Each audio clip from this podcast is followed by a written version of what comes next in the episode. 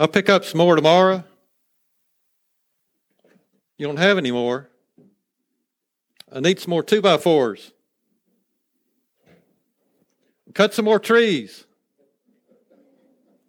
Glad y'all are here today. Let me get opened up here and we get started on our next show for the day.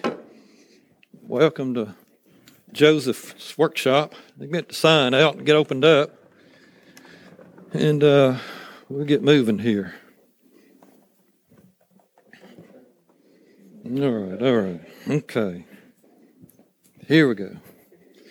All right, today's show, what we're going to do is be making a, now it looks like a birdhouse, but actually it's a planter. You put a little flower in here in a flower pot, and you hang it on a post, and birds going to think it's bird nest, but it's really not. It's really something you put a flower in uh, for a pot. So we're going to be making that today at the workshop, and glad you're here, and you'll be able, be able to learn a lot.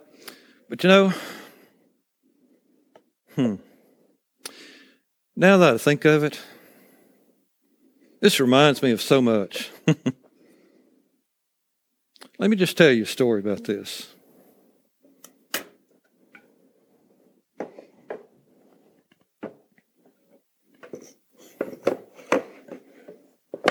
Now, where where do I start?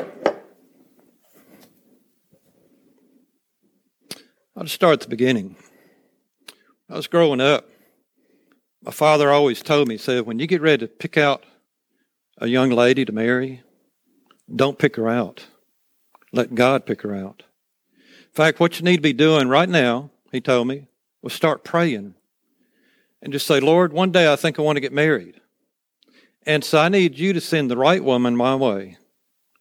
And you say to Lord, you want a woman that's going to be holy, it's going to be righteous, going to be pure, you want a woman that's going to be obedient to the commands of the Lord. And you ask the Lord to send you that girl. Because you know what? He would say, Joseph, you know what? There's some girl out there somewhere that's going to be praying the same thing. She's going to be praying for a husband. And she's going to be saying, Lord, send me a husband that's holy and that's righteous and pure and obeys the commands of God. And so one day, as you two people or whoever that girl is out there, as y'all are praying, God's going to work and it's going to move and it's going to bring the two of you together and you're going to know it. That's the right person. And you're going to get married and you're going to have children. So he said, always be praying that now at a young age. And so I did. And you know what?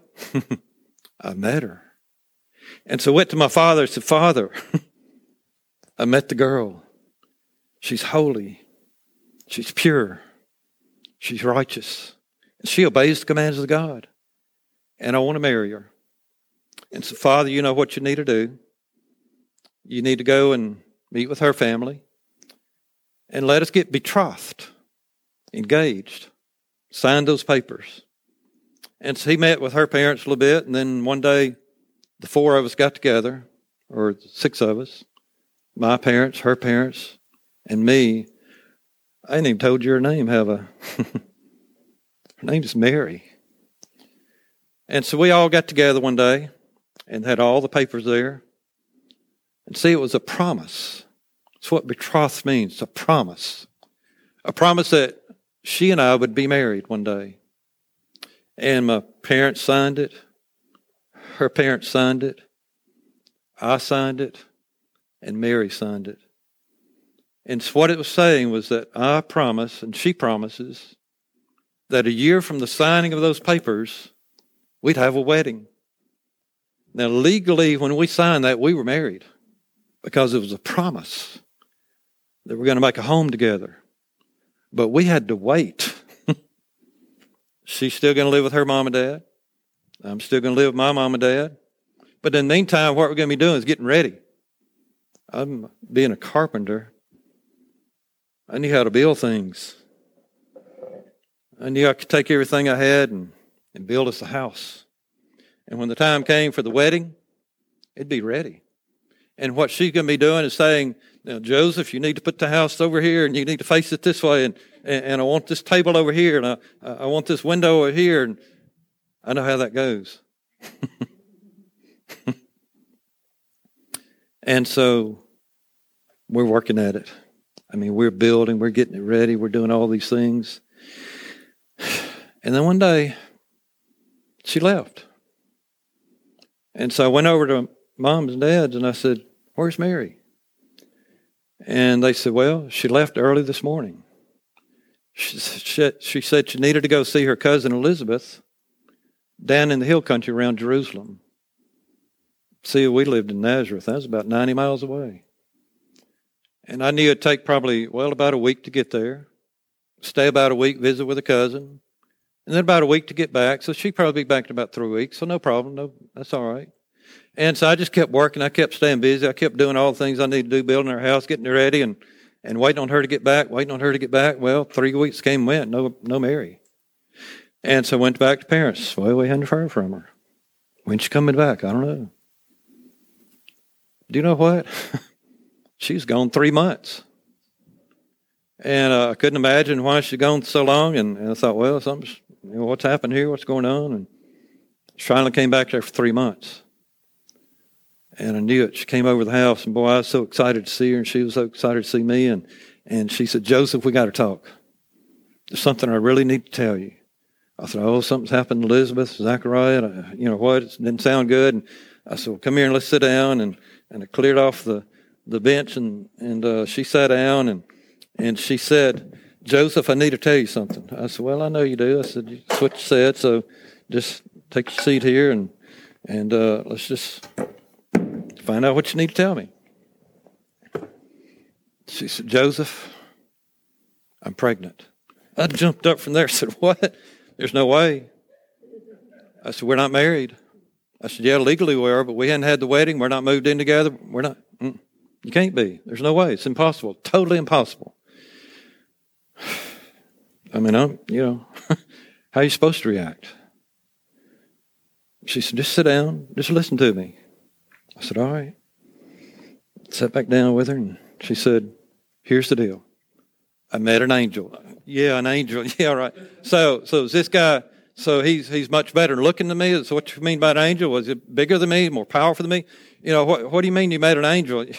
That's a good way to describe somebody. That's a good way to describe some man. He, he's, just the man you always thought of. And she said, No, just just sit down, Joseph. Let me finish the story. Sat down by her and said, the angel's name was Gabriel. Gabriel, Gabriel's no angel. I know Gabriel. He lives down by the lake and, and he's no angel. No angel whatsoever. What do you mean?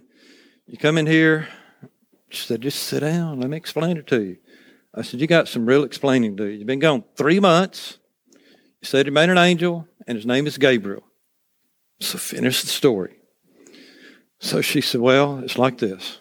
Angel Gabriel came to see me. I know, I got that. And he said, Greetings. You're highly favored by God. I said, Yeah, right. What what a good line. That's that's a good line, yeah.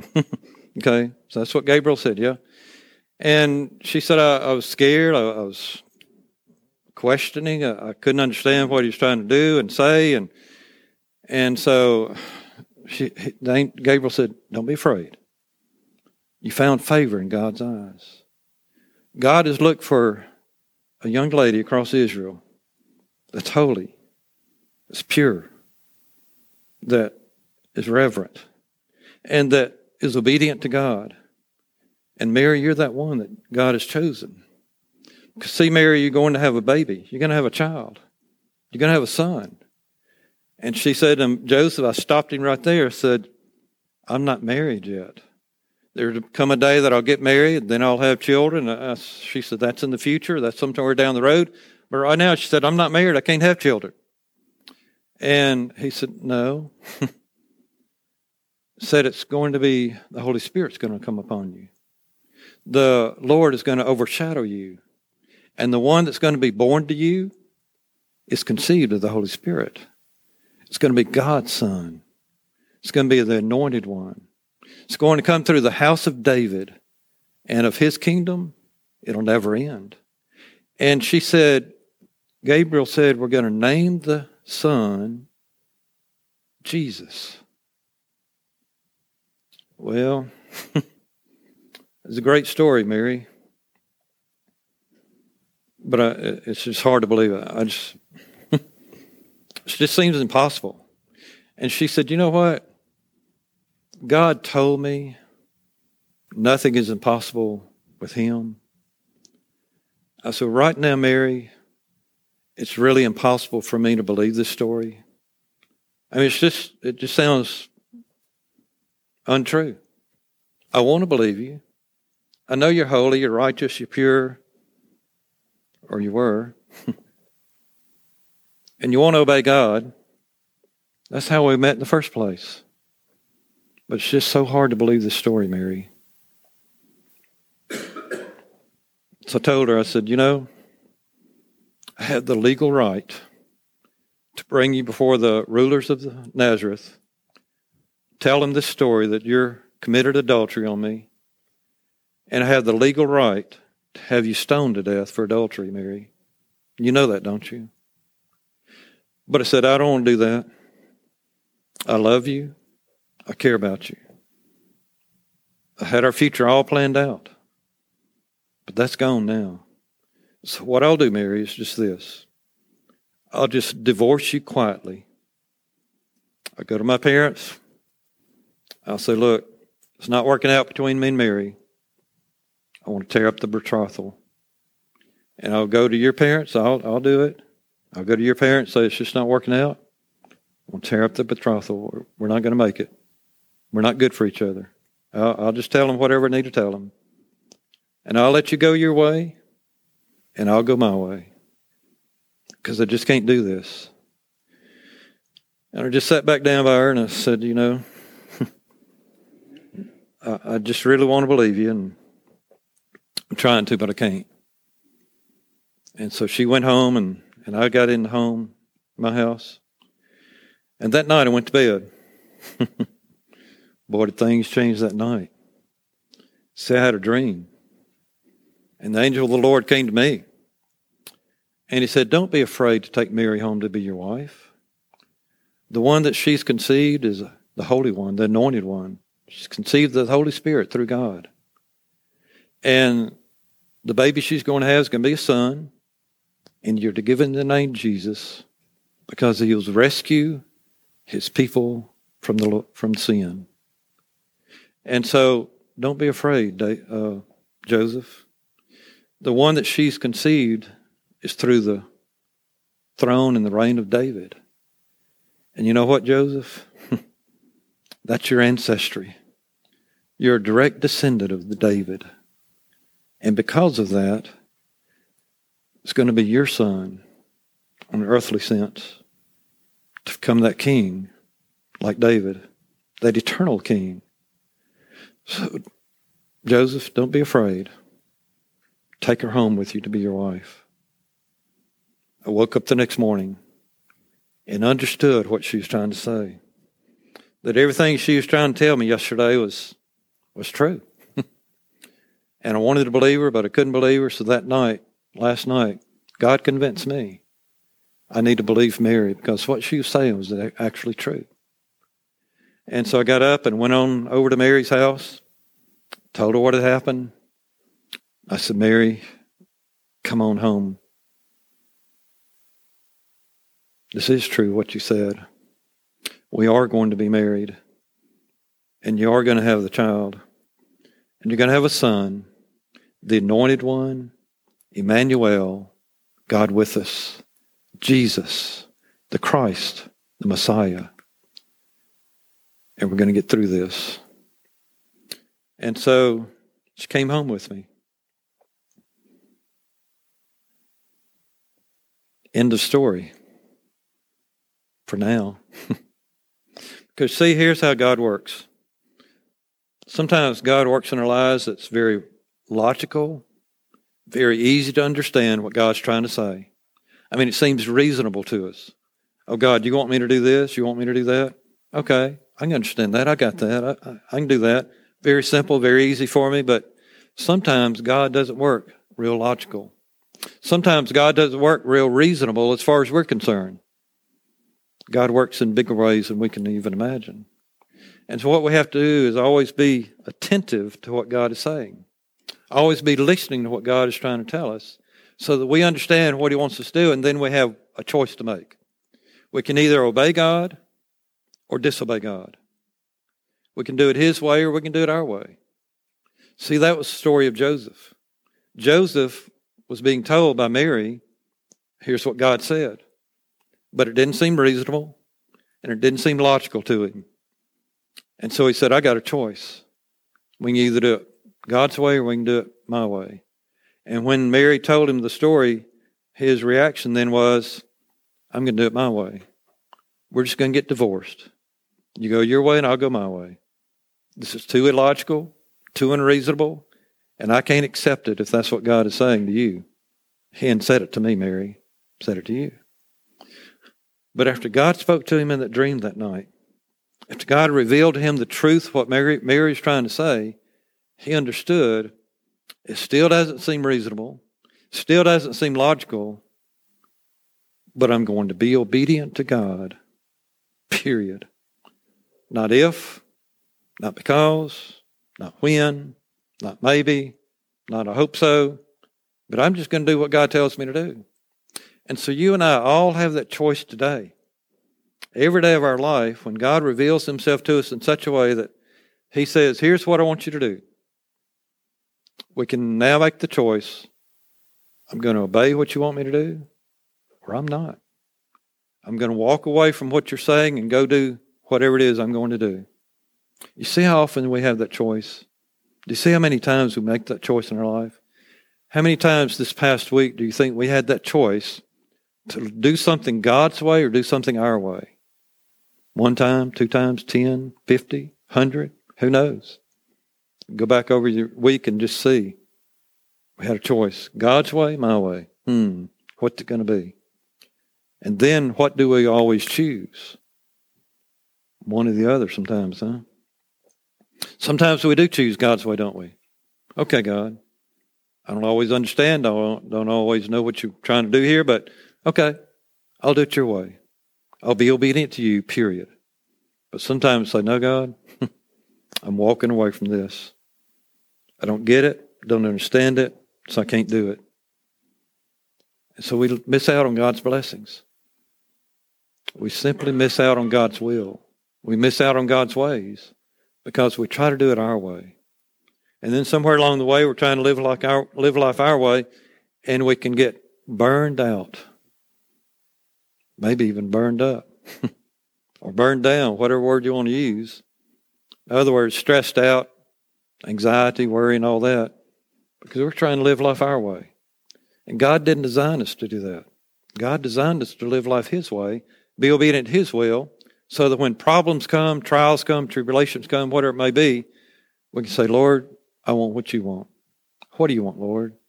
And He shows us and He gives us strength, gives us encouragement, walks us through it, gives us what we need, power of the Holy Spirit living in us. Because, see, if we're born again, if we're saved, the Holy Spirit lives in us.